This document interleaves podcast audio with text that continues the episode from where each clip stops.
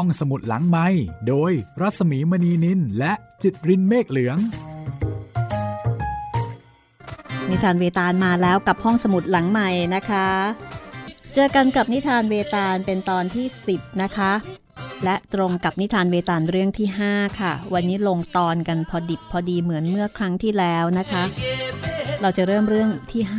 5 เรื่องนี้ค่อนข้างยาวค่ะ ไม่แน่ใจว่าจะเล่าให้จบในตอนได้หรือเปล่า ลองฟังกันดูกันละกันนะคะ ก็แน่นอนค่ะ มีประเด็นชวนคิด ชวนถาม และคุณผู้ฟังก็คงพอจะทราบกันอยู่แล้วเนาะว่าไม่ว่าจะอย่างไรพระราชาวิกรมาทิตก็ลงกล ตอบคำถามของเวตาลจนได้ แต่คงจะอยากรู้ว่าแล้วประเด็นอะไรล่ะ ที่ทำให้พระวิกรมาทิตเนี่ยอดใจไว้ไม่ไหวอดใจไว้ไม่ไหว แล้วก็ต้องตอบคำถามของเวตาลเจ้าปัญญา เวตาลนี่ถ้าอยู่ในสมัยนี้ คงจะดังมากเลยนะคะเราเรื่องเก่งมากนะ ดิฉันต้องไปขอเป็นลูกศิษย์บ้าง คุณฟังสามารถที่จะติดตามฟังรายการย้อนหลังนะคะ แล้วก็ดาวน์โหลดได้ด้วย รวมไปถึงเรื่องอื่น ๆ อีกเยอะแยะมากมาย อันนี้บอกไปถึงบรรดาสมาชิกใหม่ที่เพิ่งจะมีโอกาสได้ฟังแล้วก็เราก็ได้เจอกันได้รู้จักกันนะคะ ลองดูค่ะ เอาละพร้อมแล้ว ฟังกันเลยก็แล้วกันค่ะ นิทานเวตาลเรื่องที่ 5 ค่ะ เวตาลเริ่มเรื่องนี้ โดยกล่าวกับพระราชาวิกรมาทิตว่าข้าแต่พระราชาผู้ประเสริฐ พระองค์ทรงปัญญายิ่งล้นพ้น หาผู้เสมอเหมือนไม่ได้ในสามภพก็จริง แต่ม้าซึ่งเป็นสัตว์สี่เท้า ยังรู้พลาดแลนล้มในเวลาเหยียบที่ลื่นฉันใด ผู้เป็นปราดแม้ปัญญาจะทึบเพียงไร เวตาลพูดได้เพียงแค่นี้ค่ะ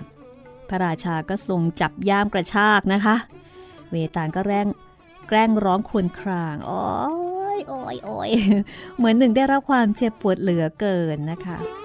ครั้นหยุดร้องก็เล่าต่อไป ด้วยสำเนียงที่แจ่มใสว่า ในเมืองชื่อมาลยะ ตั้งอยู่แถบฝั่งเหนือแห่งพารัตวัตมีกรุงชื่อจันอุทัยพระราชาทรงนามรันทีระ เป็นกษัตริย์คล้ายกับกษัตริย์อื่นอีกหลายองค์ ซึ่งเป็นคนครึ่งเทวดา เมื่อยังหนุ่ม พระองค์เป็นชายที่ยินดีในรสทั้งปวง โปรดสวยของมีโอชะแปลกๆ ทั้งของที่ต้องเคี้ยวและไม่ต้องเคี้ยว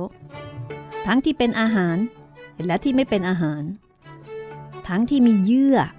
และไม่มีเยื่อ ส่วนของเสวยประเภทที่ไม่ต้องเคี้ยวนั้น ก็โปรดเสวยคราวหนึ่งมีปริมาณมากๆ แล้วก็ซ้ำถี่ด้วย อันหนึ่ง เธอโปรดฟังดนตรี แล้วก็ทอดพระเนตรนางระบำทรงหมกมุ่นไฟฝันในกามคุณ ยิ่งกว่าทรงแสวงหาความรู้ หรือทำบุญต่อเทวดา หรือสนทนากับคนฉลาด ฟังดูไม่มีดีเลยนะคะ แต่เวตาลก็เล่าว่าเมื่อพระชนมายุพ้น 30 ไปแล้ว กษัตริย์รันทีระเนี่ยก็กลับพระองค์เป็นคนละคนทรงละเว้น การขนองยินดีในรูปรสกลิ่นเสียง แล้วก็หันมาประกอบราชกิจนะคะ ไม่ช้านักก็ได้พระนาม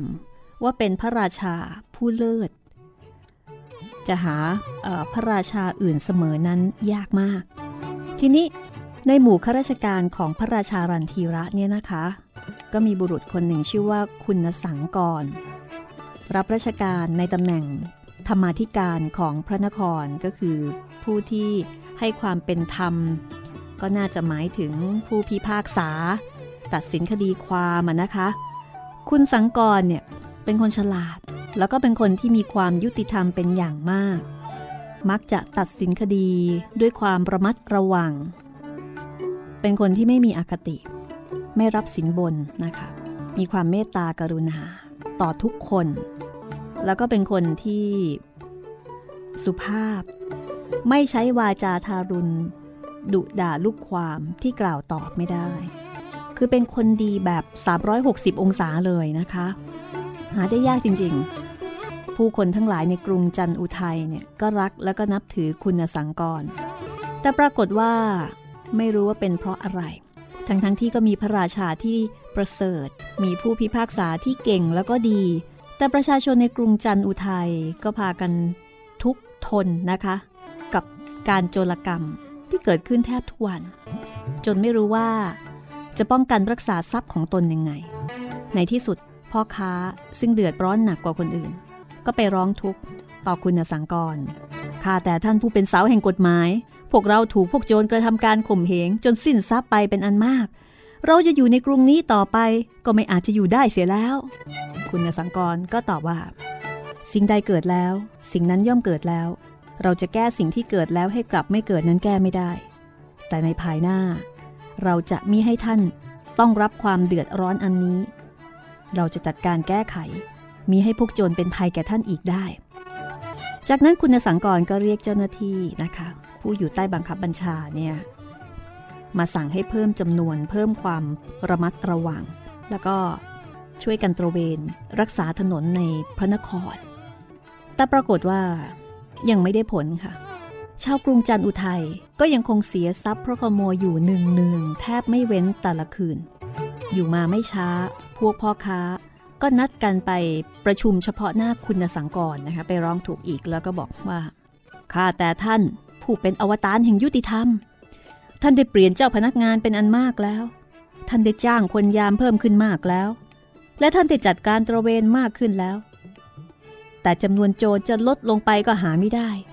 โจรกรรมยังเกิดขึ้นอยู่อย่างเก่านั่นเอง เออ คุณสังกรได้ฟังก็คงจะปวดหัวแล้วค่ะพาพวกพ่อค้าเนี่ยไปเฝ้าพระราชา แล้วก็กราบทูลเรื่องราวต่างๆ ให้ทรงทราบ พระราชาก็บอกว่า พวกเจ้าจงวางใจเถิด คืนวันนี้ เราจะจัดการอย่างใหม่ และถ้าเทพเจ้าทรงกรุณาให้การเป็นไปดังหมาย พวกเจ้าคงจะสิ้นเดือดร้อนในครั้งนี้ ตรัสดังนั้นก็รับสั่งให้พ่อค้าทั้งหลายเนี่ยทูลลาจากที่เฝ้ากลับบ้านกลับช่องไป พร้อมความหวังอีกครั้งหนึ่งนะคะ พระราชารันทีระนั้น เป็นพระราชาซึ่งประชาชนนับถือ ว่าเป็นกษัตริย์ ผู้ผู้ทำรงธรรมทุกประการนะคะ คือเป็นพระราชาผู้ยิ่งใหญ่ เป็นที่เคารพศรัทธาเทิดทูนของประชาชน คืนนั้นค่ะ พระองค์ก็ทรงปลอมพระองค์นะคะ ผัดพระพักด้วยผงสีที่ทำให้ผิวพรรณพระชวีเนี่ยผิดไปจากเดิม ปั้นหนวดเหนือพระโอษฐ์แล้วก็คือ เอาเป็นว่าโดยสรุปปลอมตัว จนกระทั่งจำไม่ได้ล่ะ แล้วก็คลุมพระองค์ด้วยเสื้อผ้าเนื้อหยาบ แล้วก็พกอาวุธคือดาบนะคะ โล่คืออาวุธครบพร้อม แล้วก็แอบเสด็จออกจากพระราชวัง เพียงพระองค์เดียว ไม่บอกใคร ไปตามท้องถนนในพระนคร ยามราตรี คืนวันนั้นมืดนัก พระราชารันทีระดำเนินไปในพระนครอันเงียบจนเกือบชั่วโมง ก็ไม่เจอใครพอทรงเดินเข้าไปในตรอกแห่งหนึ่ง หลังหมู่บ้านเป็นที่อยู่ของพ่อค้า ก็เจอหมาตัวหนึ่ง เหมือนกับหมาจรจัด นอนอยู่ข้างฝาเรือนแห่งหนึ่ง พระราชาทรงเดินเข้าไป พอใกล้เข้าไป ก็มีชายคนหนึ่ง ลุกทะลึ่งขึ้นจากที่มืด ซึ่งได้นั่งเป็นที่กำบัง แล้วก็ถามว่า นั่นใคร พระราชาก็ตอบทันทีว่า ข้าเป็นขโมย เจ้าเป็นอะไร ชายผู้นั้นก็บอกว่า ข้าก็เป็นขโมยเหมือนกัน มา เราจงไปด้วยกันเถิด ว่าแต่ว่าเจ้าเป็นอะไร เป็นขโมยผู้ดี หรือว่าขโมยไพร่มีการแบ่งด้วยนะ แบ่งชั้นวันนะอีกต่างหาก พระราชาก็ตรัสตอบว่า คนหากินอย่างเดียวกัน ต้องตั้งพิธีเอาใจกันสักหน่อย จึงจะต้องตำราโจร เวลานี้ พระจันทร์ก็จะขึ้นอยู่แล้ว ถ้าระวังไม่ดีตุลาการจะได้ตัวเราไปชำระความ เวลาถูกจับ กับเวลาแขวนคอของเรา จะไม่ห่างกันกี่มากน้อย โจรก็บอกว่า เจ้าจงสงบลิ้นของเจ้าซะบ้างเถิด เราจะได้ลงมือทำการด้วยกัน อันนี้คำกราบของพระราชานี่ ก็งงๆเหมือนกันนะ แต่พอพูดไปแล้วนี่โจรเข้าใจ รับเป็นพวก คืนนั้นค่ะ พระราชาแล้วก็โจร ก็พากันไปตามทางนะคะ พาพวกโจรเนี่ยแอบซุ่มแล้วก็ด้อมมองอยู่ตามถนนเป็นอันมาก แต่ด้วยเหตุที่กำบังดี ผู้ที่ไม่รู้ร่องรอย ก็หาไม่เจอ โจรบางคนก็ซุ่มเลี้ยงสุรากัน บางคนก็ทำร้ายชีวิตเจ้าทรัพย์ บางพวกก็ทาตัวด้วยน้ำมัน แล้วก็ทาขอบตาด้วยขมเหลาแล้วก็ยังมีการท่องมนที่จะทำให้ตาสว่าง เห็นได้ไกลในเวลามืดบางคนก็ฝึกซ้อมวิชา ซึ่งได้เรียนรู้เนื่องมาจากเทวดาผู้ถือหอกทองก็คือ พระกันติเกยะ ผู้เป็นเจ้าแห่งโจรกรรมนะคะ อินเดียก็จะมีเทพเจ้า ที่เป็นเหมือนกับเป็นผู้เชี่ยวชาญในแต่ละด้าน รวมไปถึงด้านโจรกรรมด้วย ก็เป็นที่เคารพนับถือในหมู่โจรนะคะ แล้วก็มีตำราด้วยนะ เป็นตำราที่เป็นแบบฉบับ อืม โจรบางพวก ก็ใช้เป็นคล้ายๆกับเป็นแบบฝึกหัด ฝึกฝนวิชาโจรนะคะ ซึ่งกล่าวในตำราทั้ง 4 อย่าง สำหรับการทำทางเข้าไปในเรือนของเจ้าทรัพย์ นั่นก็คือ 1. เจาะผนังแล้วก็เอาอิฐดินสุกออกทีละแผ่นทีละแผ่น ก็ทำให้เราได้เห็นภาพของบ้านคนอินเดียโบราณนะคะ 2. ก็คือเจาะผนังตึก ซึ่งก่อด้วยอิฐดินดิบ เมื่อผนังนั้นอ่อนด้วยความชื้น หรือว่าแห้งเกราะด้วยแสงแดด หรือด้วยการใช้น้ำเกลือ 3. เทแล้วก็สาดน้ำราดผนังดิน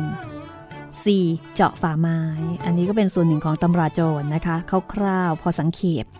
ทีนี้พอพระราชาแล้วก็โจร ผู้ซึ่งเป็นสหายใหม่ เป็นเพื่อนใหม่ กระทำการโจรกรรม ได้ทรัพย์มีราคาจนเต็มย่ามแล้ว โจรก็บอกกับพระราชาบอกว่า จะกลับไปที่ซ่อน ซึ่งตอนนี้มีเพื่อนคอยแบบ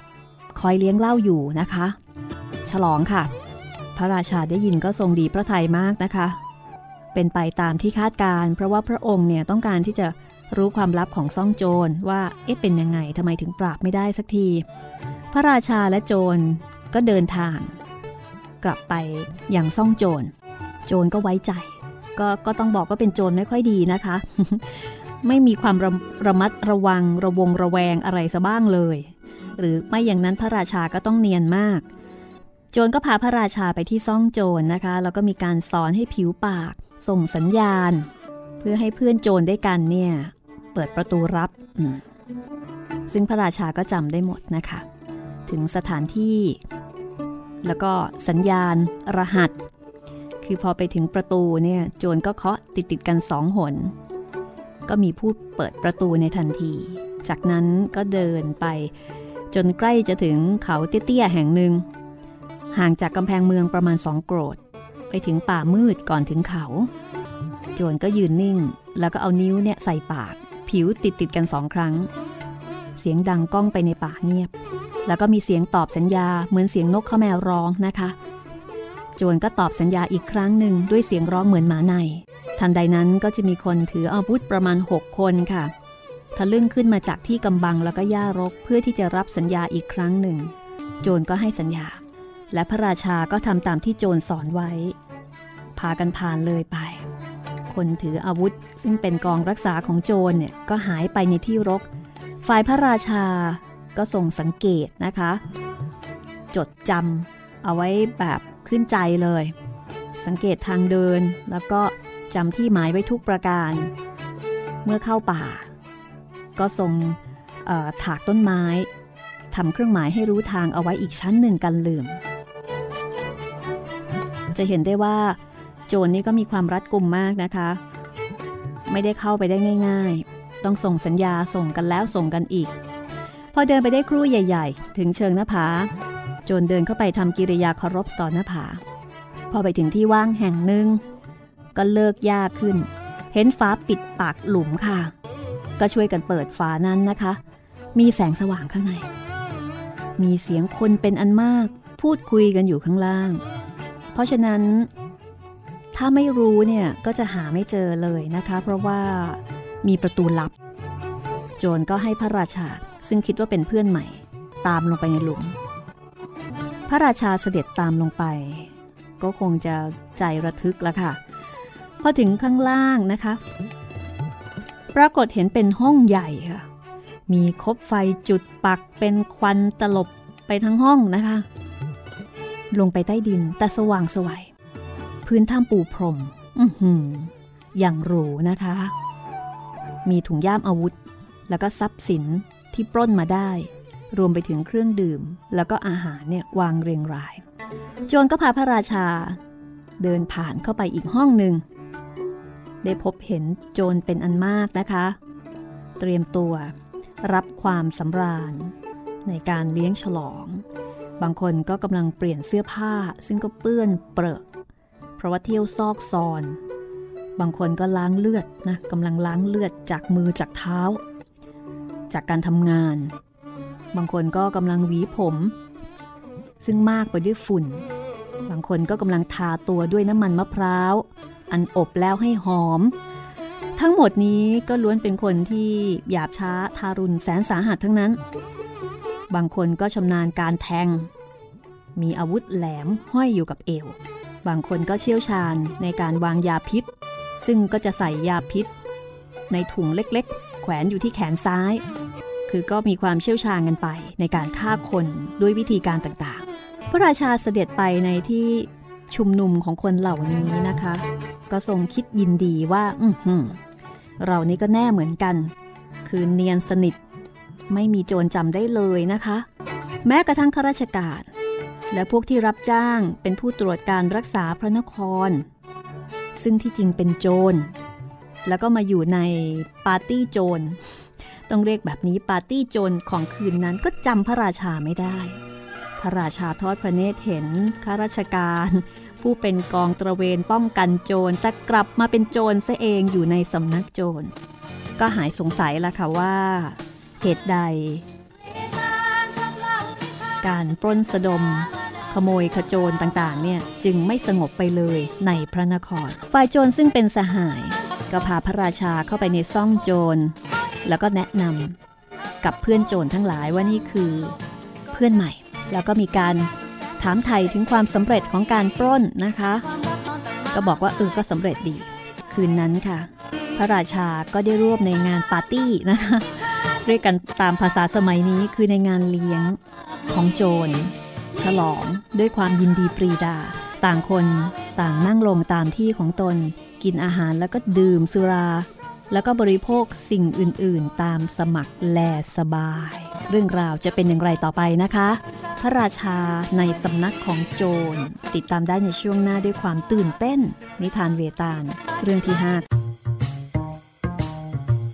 ห้องสมุดหลังไม้โดยรัสมีมณีนินและจิตรินเมฆเหลือง มาถึงช่วงที่2นะคะ ของนิทานเวตาลเรื่องที่ 5 จากสำนวนของนอมศค่ะ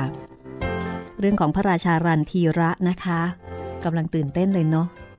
อยากรู้ว่าแล้วสุดท้ายเนี่ยพระองค์สามารถที่จะ แก้ปัญหาการโจรกรรมได้เด็ดขาดหรือไม่ เรื่องนี้ต้องบอกว่าในตอนที่กำลังจะเล่าต่อไปเนี่ยค่อนข้างหวาดเสียวนะคะ เพราะว่าเป็นเรื่องที่เกี่ยวกับโจรขโมย เพราะฉะนั้นก็จะมีวิธีการลงโทษที่อืค่อนข้างน่ากลัวนะคะ เรื่องนี้ไม่ค่อยอยากให้เด็กฟังนะ มันมันสยองอยู่เหมือนกันอะเดี๋ยวลองฟังต่อกันละกันนะคะ เอาละสำหรับเรื่องนิทานเวตาลเรื่องที่ 5 เนื้อหาเยอะไปฟังกันต่อเลยดีกว่าค่ะ ทีนี้เมื่อได้เลี้ยงรื่นเริงกันแล้วประมาณสักสองสามชั่วโมงค่ะ ทั้งกินทั้งดื่มก็เริ่มเมาง่วงนะคะ ต่างก็เอนตัวนอนเกะกะเปะปะกันไป บางคนก็ห่มผ้า แล้วก็เอาผ้าคลุมศีรษะหลับ บางคนก็นั่งพิงโงกเอนไปข้างหนึ่ง ก็สำเริงสำราญ แล้วก็กำลังจะหลับไหลไปด้วยความสุข ครู่หนึ่งค่ะ ก็มีหญิงคนหนึ่งเดินเข้ามาในห้อง หญิงคนนี้ที่เป็นบ่าวรับใช้ของโจร แล้วก็พระราชาไม่ได้เห็นหญิงคนนี้มาก่อน คือตอนที่เข้ามาเนี่ยไม่เห็น พอเข้ามาเห็นพระราชาปรากฏว่าหญิงคนนี้จำได้ ว่านี่คือพระราชา ก็บอกว่าทำไมพระราชาเนี่ยถึงเสด็จเข้ามาอยู่ในหมู่โจร รีบเสด็จหนีไปเสียโดยเร็วเถิด ถ้าไม่เช่นนั้น คนเหล่านี้ตื่นขึ้นมาแล้วก็รู้ความจริงเนี่ย คงจะประหารชีวิตพระองค์เสียเป็นแน่เลย พระราชาก็ตอบว่า ไม่รู้จักทางนำทางไปทีสิ คือทางเข้ามามันก็ลึกลับเหลือเกินนะคะ ไม่รู้จะออกไปยังไง หญิงคนนั้นก็เลยออกนำพระราชาให้เสด็จหนี โชคดีค่ะ ก็สามารถที่จะเสด็จขึ้นมาจากปากหลุม แล้วก็กระทำที่สังเกตไว้ ปิดฝาหลุม เอาแผ่นหญ้าคลุมเสียตามเดิม พอเสด็จกลับถึงวังนะคะ เปลืองเครื่องปลอมพระองค์ทรงเครื่องราชาพรยังไม่ทันไรพ่อค้าในพระนคร ก็มาประชุมเข้าเฝ้ากันอีกครั้งหนึ่ง แล้วก็กราบทูลว่า มีโจรกรรมใหญ่ ๆ มากกว่าที่เคย แล้วก็เล่าเรื่องการเสียทรัพย์ถวาย แล้วก็ทูลว่า เมื่อวานนี้เนี่ยพระราชาปลอบโยนนะคะ สัญญาว่าจะใช้วิธีใหม่ในการป้องกันทรัพย์สินบ้านเรือน แต่ที่จริงเมื่อคืนนี้ เสียทรัพย์ไปพระโจรยิ่งกว่าที่ได้เป็นมาแล้วในคืนใด ๆ ซะอีก เหมือนกับมาต่อว่าพระราชาว่า ไม่เห็นจะดีขึ้นเลยนักนักกว่าเดิมอีกนะคะ พระราชาก็รับสั่งว่าให้พวกพ่อค้าเนี่ย ออกจากที่เฝ้าไปก่อน ครั้งนี้ทรงสาบานว่า ถ้าทำลายพวกโจรที่กระทำบาปหยาบช้าทารุณเหล่านั้นไม่ได้ จะสละชีวิตพระองค์เองเลยทีเดียว สัญญาแก่พวกพ่อค้าแล้วนะคะ ก็ทรงกำหนดการในพระหฤทัยมีได้แพร่งพรายให้ใครรู้ ตรัสสั่งทหารธนูพวกหญิงให้เตรียมตัวเอาไว้สำหรับราชการลับ ทีนี้พอบรรดาข้าราชการ ที่ได้ส่งพบในซ่องโจรมาเข้าเฝ้า ก็ตรัสให้แอบจับเอาตัวเนี่ยไปประหารชีวิตเสียในที่ลับ คือข้าราชบริพารทั้งหลายนะคะที่ไปเจอในซ่องโจรก็คือจริง ๆ แล้วเป็นโจรปลอมมาหรือว่าอาจจะเป็นข้าราชการที่ไปรับสินบนโจรเนี่ยนะคะ จัดการจับแล้วก็เอาไปประหารลับๆ ครั้นเวลากลางคืน พระราชาทรงประมาณว่าถึงเวลาที่พวกโจรจะเที่ยวกระทำปล้นสะดมเสร็จแล้ว คงจะคืนไปยังซ่องของตนนะคะ เพื่อการเลี้ยงสำราญอย่างแต่ก่อน ก็ทรงถืออาวุธออกนำหน้า ไพรพลที่เตรียมมา ไปยังหน้าผา ซึ่งอยู่ในป่ารก อันเป็นทางเข้าไปสู่ซ่องโจรแต่ปรากฏว่า พวกโจรนนั้น รู้แก้วนะคะ สงสัยว่าเอ๊ะเพื่อนใหม่หายไปไหน ก็กลัว ว่าจะถูกกวาดล้างนะคะ ทีนี้ครั้นจะหนี ก็ไม่แน่ใจว่าจะหนีพ้นหรือเปล่า นายโจรเป็นผู้ที่มีความคิดในทางสู้สถานเดียว คือ คิดมาคิดไป สู้ดีกว่า ก็เลยคุยกันว่าถ้าสู้เนี่ยน่าจะสู้ได้ พอถึงเวลาค่ำ นายโจรก็ประชุมตรวจตราพลโจรนะคะ แล้วก็เตรียมพร้อมในเรื่องของอาวุธยุโทโธปกรณ์อื่น ๆ ครั้นพระจันทร์ขึ้นค่ะ โจรก็ซุ่มคอยดู เห็นพระราชาทรงนำทหาร รีบเดินไปโดยมิได้ระมัดระวัง เพราะว่าพระราชาก็ทรงประมาท ว่าพวกโจรกำลังหลับ เพราะว่าเลี้ยงดูกันตามเคยเหมือนอย่างที่พระองค์ได้เห็นนะนะคะ ก็คิดว่า คงจะทรงจับโจรได้ในถ้ำใต้ดิน คือพระองค์ก็ประมาทไปหน่อย ทีนี้เมื่อพระองค์ทรงนำพลไปถึงไปถึงซ่องโจรนายโจรก็ปล่อยให้เดินถลำเข้าไป จากนั้นก็ให้สัญญา บรรดาโจรที่ที่ซ่อนตัวอยู่นะคะ เข้าตีทหารของพระราชาโดยที่มิทันรู้กัน ทหารหลวงก็พากันแตกตื่นกระจัดกระจายหนีกันแบบไม่เป็นกระบวน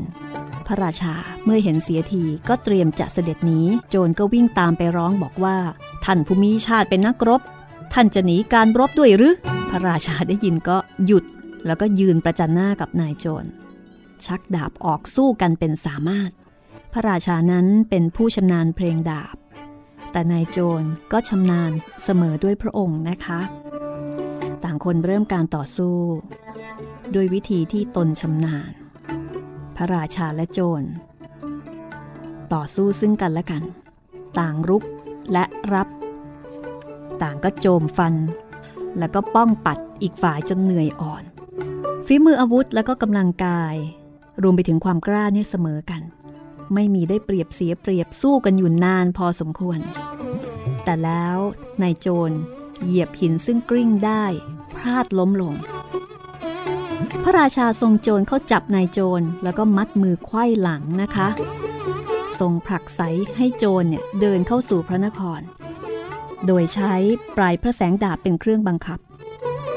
ส่วนพลโจรนนั้นเมื่อเห็นนายเสียที ก็พากันวิ่งหนีไป เสียขวัญ เป็นอันว่าโจรแพ้พระราชา พอรุ่งเช้า พระราชาก็เสด็จไปทอดพระเนตรในโจรที่คุมขังเอาไว้ รับสั่งให้คุมตัวแล้วก็ออกมาอาบน้ำชำระกาย ให้แต่งเสื้อผ้าอย่างดี ให้ขึ้นนั่งบนหลังอูดแล้วก็จูงตระเวนไปรอบพระนครแล้วก็ป่าร้องนำหน้าไปว่า ชนทั้งหลาย จงฟังพระราชโองการซึ่งโปรดให้เรามาป่าร้อง คนคนนี้คือโจรซึ่งลอบลักปล้นสะดม ชาวกรุงจันอุทัยให้ชนทั้งหลาย ชวนกันมาประชุมเย็นวันนี้ ในที่ว่างหน้าประตูนครด้านทะเล พื่อจะได้รู้โทษ แห่งการประกอบกรรมอันเป็นบาป และดูตัวอย่าง ซึ่งจะทำให้คนทั้งหลายระวังตัวกลับผิด พระราชาสั่งแล้วก็ให้ประหารชีวิตโจรนะคะ อันนี้ค่อนข้างโหดค่ะ เอาตัวขึ้นตีตะปูมือแล้วก็เท้าให้กางอยู่ทั้งสี่และตัวตรงนะคะ สิ่งใดโจรอยากกินให้ป้อนให้กิน เพื่อที่จะได้มีชีวิตยืนยาวทนทุกข์อยู่ได้นาน เมื่อใกล้จะตาย ก็ให้หลอมทองคำเทลงไปในคอนะคะ จนกว่าทองคำเนี่ยจะล้นแตกออกมา ล้นทะลักออกมาตามคอ แล้วก็ทวารต่างๆ ในตัวโจร ครั้นเวลาเย็นค่ะ ผู้คุมก็พาตัวโจร จะไปประหารชีวิตโดยวิธีที่กล่าวมานั่นล่ะค่ะผาเอิญกระบวนแห่นักโทษเนี่ยผ่านบ้านของเศรษฐีคนหนึ่ง ซึ่งมีลูกสาวชื่อว่านางโสพินโสพนีนะคะ เป็นผู้หญิงที่สวยมาก แต่เป็นผู้หญิงที่พ่อห่วงมากนะคะ คือพ่อเนี่ยเก็บลูกสาวเอาไว้ไม่ให้ใครเห็น เพราะว่ามีคนทำนาย เป็นนางนมนะคะ ผู้เป็นหมอดูด้วย บอกว่านางโสภณีนี้เนี่ยจะกลายเป็นแม่ไม้สตรี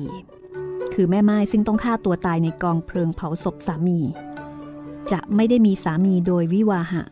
คือจะไม่ได้แต่งงานดีๆ ตามปกตินะคะ แล้วก็ต้องฆ่าตัวตายด้วย ทีนี้พ่อเนี่ยรักลูกมาก พอรู้คำทำนายก็เลยเก็บลูกเอาไว้ เหมือนกับเก็บมุกดา คือเหมือนกับเก็บเพชรเอาไว้ในหีบนะคะ แล้วก็ตั้งใจว่าจะไม่ยอมให้ลูกสาวแต่งงาน คือไม่ยอมให้เกี่ยวข้องพัวพันกับผู้ชายเป็นอันขาด คือไม่ใช่ว่าให้ คือไม่ใช่ว่าไม่ให้แต่งอย่างเดียวนะคะ แต่ว่าไม่ให้เกี่ยวข้องกับผู้ชายด้วย แต่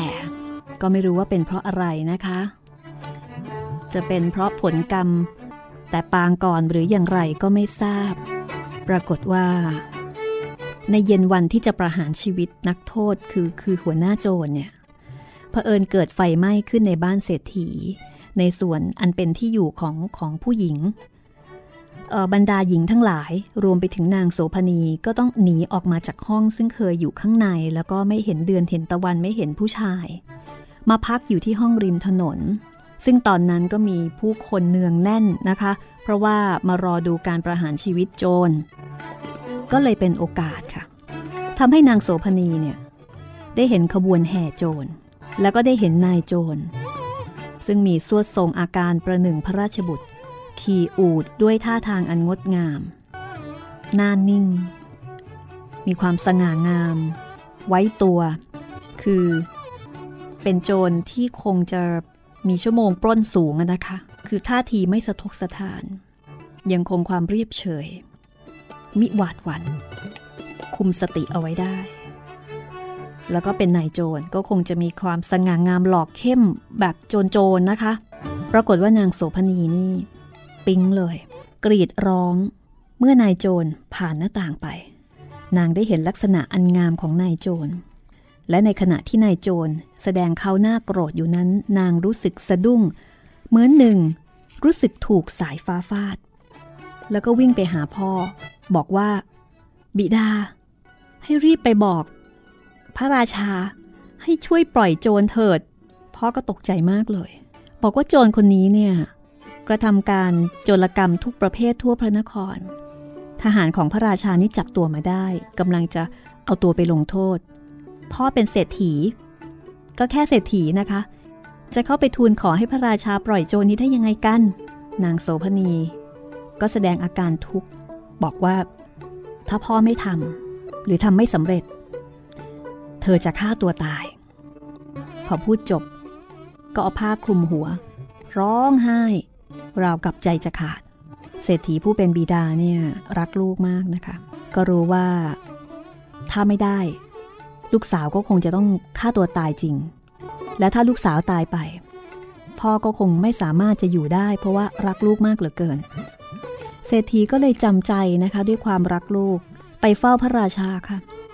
ข้าแต่พระราชาผู้ประเสริฐ ข้าพเจ้าขอถวายทรัพย์เป็นเงินตราสี่แสน แล้วก็ขอประทานโทษในโจรให้หลุดพ้นจากพระราชอาญาเสียเถิด พระราชาก็แปลกใจ คิดว่าเอ๊ะ บ้าหรือเปล่า แต่พอสังเกตดูก็รู้ว่า อืม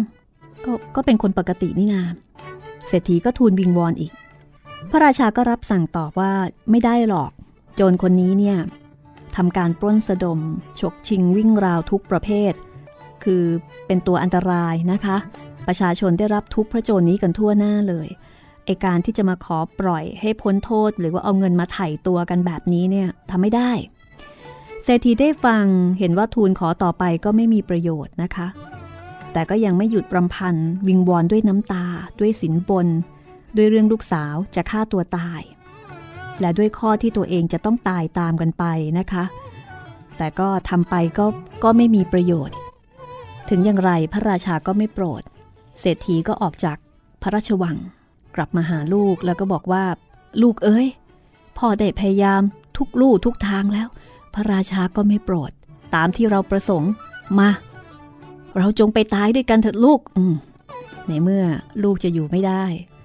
จะฆ่าตัวตายพ่อก็จะตายด้วยนะคะ ฝ่ายเจ้าพนักงานนะคะ เมื่อพานายโจรตระเวนรอบกรุงแล้ว ก็พาไปนอกประตูพระนคร แล้วก็จัดการลงโทษตามพระราชกำหนด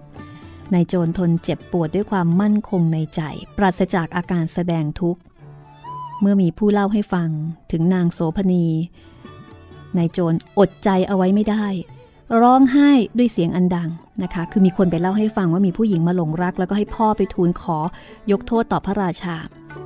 นายโจรนี่ก็ร้องไห้ แสดงความเศร้าสงสารปานประหนึ่งหัวใจจะแตกออกไป อีกครู่หนึ่งก็หยุดร้องไห้แล้วก็กลับมาหัวเราะด้วยเสียงอันดัง ประหนึ่งอยู่ในที่รื่นเริงผู้คนนี่ก็งง แปลกใจว่า เอ๊ะ หัวเราะเหมือนกับเห็นอะไรสนุก และเดี๋ยวก็ร้องไห้ หัวเราะร้องไห้เพราะอะไรไฟนางโสพณีค่ะ เมื่อเห็นโจรอันเป็นที่รัก รักทั้งๆทที่ยังไม่ได้รู้จักเนี่ยนะคะ ถูกประหารชีวิตเรียบร้อย ก็ฆ่าตัวตาย ฆ่าตัวตายโดยการเผาตัวเองในกองไฟ โดยพิธีสตีนะคะ ซึ่งเป็นประเพณีที่หญิงอินเดียสมัยโบราณเนี่ยมักจะกระทำกันเพื่อแสดงความจงรักภักดีต่อสามีที่ตายจากไป แล้วก็มีการเอาศพของนายโจรที่ตายแล้วเนี่ยค่ะ มาฉโลมน้ำมันให้สะอาด แต่งเครื่องเสื้อผ้า เอาวางบนกองเชื้อเพลิงนะคะ และนางก็กล่าววิงวอนเทพเจ้า ขอให้นางกับนายโจร ได้อยู่เป็นสุขด้วยกันในสวรรค์ จากนั้นนางก็ลุกขึ้นนั่งบนกองฟืน พร้อมด้วยเชื้อไฟ เอาศีรษะ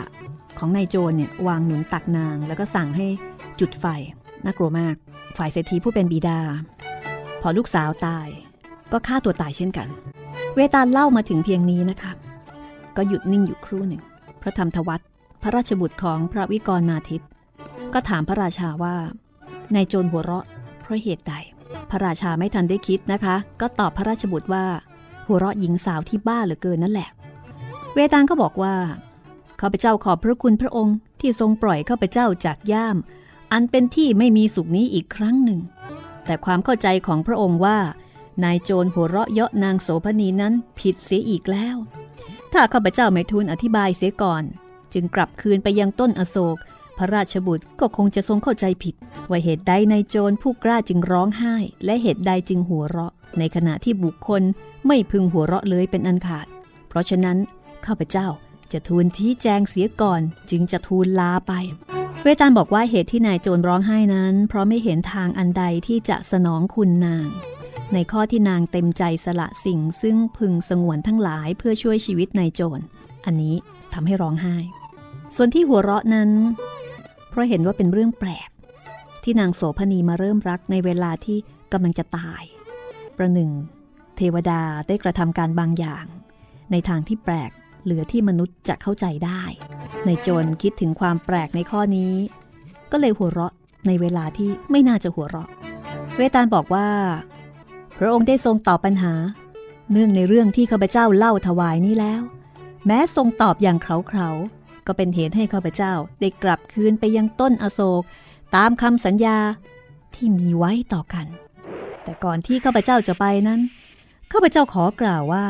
มนุษย์อาจหัวเราะและร้องไห้ อาจร้องไห้ แล้วก็หัวเราะได้ด้วยเหตุทุกอย่างในโลก ตั้งแต่ความตายแห่งเพื่อนบ้าน ซึ่งมักจะไม่เกี่ยวอะไรกับตัวเลย จนถึงความตายของตนเอง ซึ่งเกี่ยวกับตัวเป็นอันมาก ส่วนข้าพเจ้านั้น มีธรรมดาเป็นผู้หัวเราะเห็นขันทุกอย่างทุกเวลา เพราะการหัวเราะย่อมช่วยให้มันสมองมีอาการฉับไว ช่วยให้ปอดมีกำลัง และช่วยให้เข้าหน้างดงามทวีขึ้น แลทูลลา ครั้งนี้พระราชาทรงรู้แล้วว่า เวตาลกำลังคิดหนีนะคะ ทูลลาแล้วก็ทรงปลดย่ามออกมาจากพระอังสาเอาไว้ใต้พระกรแล้วก็หนีบเอาไว้แน่น แต่ก็ไม่มีประโยชน์อะไร เวตาลหลุดจากย่ามโดยง่ายดายตามเคย แล้วก็ลอยหัวเราะก้องฟ้ากลับไปยังต้นอโศกตามเดิม ตามนิทานเวตาลเรื่องที่ 6 ตอนหน้านะคะ ห้องสมุดหลังไม้โดยรัสมีมณีนินและจิตรินเมฆเหลือง